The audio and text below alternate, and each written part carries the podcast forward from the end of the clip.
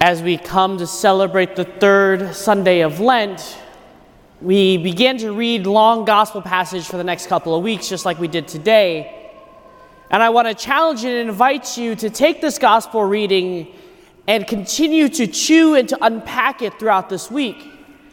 Because I wish this homily could unpack all it for you, but I just hope that I can just scratch and begin to break the surface a little bit on the in depth and the, the, the, fruits behind this gospel passage.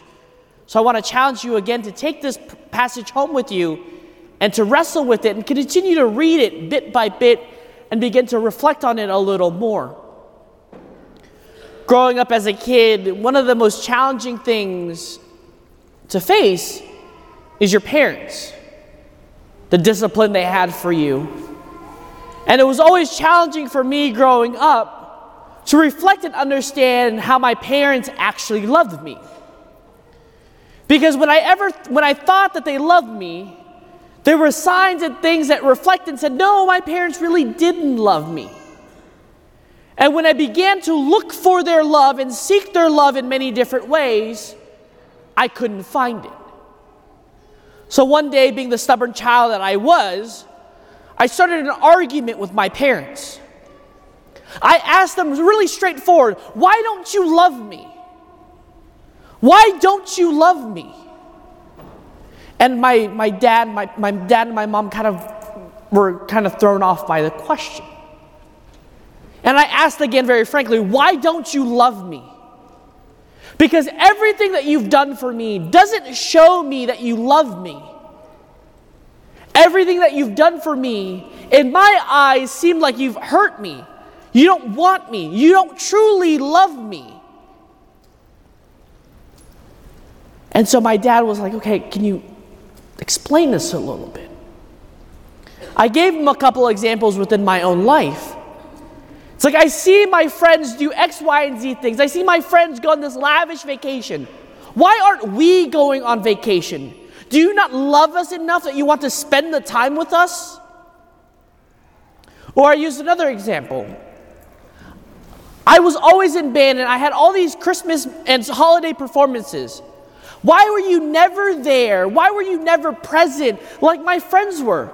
Their parents always showed up to all our band concerts, they always showed up to all our events. So why didn't you show up? Are we not that important enough for you that you would show up and be present in our life? Be present at these moments, these important moments I thought for myself. But did you not care?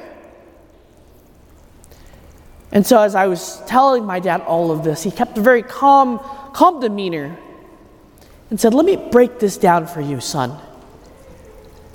Look at what you have. You have a house over your, your head, you have a bed to stay in, you have food to eat. Your mom is caring for you in every way, shape, or form. She wakes up early every morning to make sure you have breakfast in your stomach. Stays up all night preparing so that you had lunch and dinner. She comes home from work and works additionally when she comes home to put a warm meal on the table for you. Is that not love? Look at your friends. You get all these lavish things, but do your friends spend time, get time with their parents?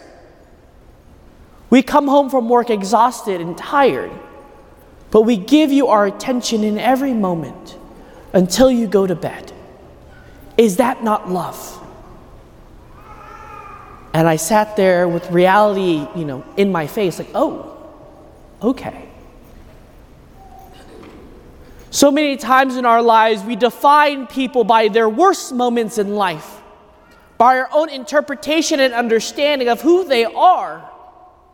And today in our gospel reading, Jesus wants to reveal to us who he truly is and unpacks for us what he means when he says, I am love. Because when we look at this image of God, we see this almighty, all powerful God, and he's someone that we want to stay away from. He's an angry God that is here to punish each and every one of us. He doesn't want us to be bad children. He wants us to be perfect children, be like robots, be like soldiers, be perfect in everything that we are. He's very ashamed and very sad at our falling from Adam and Eve. And therefore, he's looking at us from on high to punish each and every one of us. He's angry because of that. That's not the image of God. That's not the image in Jesus wanting to portray and show us today. He wants to show us today how God is love. He wants to show us today what his real mission is. He comes to save the world. How and why? And why we hear from our second reading have to die on the cross to redeem us from our sins. We hear that today in our, our gospel reading, the story of the Samaritan woman. We hear about a woman who goes out to Jacob's well at peak heat, at noon exactly, according to our gospel, by herself to fetch water. If anyone really studies and understands the historical context of that, your ears would kind of perk up and, like, okay, wait, there's something wrong there. There's something wrong there because women would not go by themselves out to the well to fetch water for their family. Because that was meant for a community, that was meant for all the women together as a neighborhood to go together. The second part of it that this sounds very wrong is the fact that she goes at peak noon, the hottest time in the day, to go out to fetch water. And this wasn't just like a well down the street, it was miles on miles to walk. If you're coming at peak heat and walking home miles and miles away, your jug will be evaporated or portions of it will be gone by the time you got home. So people would understand that if you're going to go fetch water, the best time to go get water is in the early mornings, in the early hours of the day because of the scorching heat. But yet, there's a reason why she leaves to go fetch water at noon, and there's a reason why she goes and does it by herself. We come further down in our gospel reading to recognize and realize she's been ostracized by her community. She's been pushed aside because of her doings. Jesus tells her, You've had five husbands, and the one you're living with now is not your husband. She has six husbands already. So the whole neighborhood, the whole city knows her story. She knows what she has done and now has ostracized her to be alone. Now, in doing so, Jesus re illustrates for us our own journey. We, together as a community, we are sinners. We're imperfect in our own way. The hard part in the question becomes do we recognize our own sinfulness, our own frailty, our own brokenness? Jesus comes and wants to enter and be a part of that relationship. He doesn't condemn each and every one of us for each and individual sin. He's not interested in that. We hear today he's interested in a change of heart to help us begin to recognize how we've fallen short, not just in action, but how far we've fallen in our love for others and our love for God. He just doesn't come to beat the Samaritan woman upside the head and say, You're a sinner, you're unwelcomed. We hear very clearly in our gospel reading she comes to Jesus and says, Why are you coming to me asking for water? I am a Samaritan woman. You are a Jewish man. Comes to illustrate and explain for us that the Jewish and the Samaritan people weren't on good terms. They were fighting each other for four centuries and would not speak to each other. So, why would you come? This helps illustrate, helps us understand that no matter what we've done in our salvation history, no matter what we have done here and now, Jesus is not going to abandon us. But instead, He's going to seek each and every one of us out, wanting and desiring to build a bridge to connect with us. And in that connection, it begins with dialogue. We begin to see Jesus and the Samaritan woman engage in conversation, revealing to her the most inner, deepest, darkest secrets of her life. How would Jesus know that she had five husbands and now has husband number six? Because he's entered into the recesses of our heart the part in which we ourselves want to keep Jesus away because we're not perfect. We're not the good child. We're not the, the star child of the family. So we want to keep God away from that part of our lives because we're so ashamed of it. Because we may not even want to confront and admit our brokenness, our weakness, our frailty. It may be something from our past that we never want to revisit again because it bears so much hurt, it bears so much pain. There's so much suffering that comes about from those moments. To hear someone say that I've had five husbands and the husband that you have now is not even your husband is something very shameful. But what it illustrates for us is our deepest and, and deep recess of our heart. There's a longing, there's a yearning for something. And that longing, that yearning is for God and for God Himself. Because if we read from the Catechism, our hearts are made for God and for God alone. Nothing else can be filled.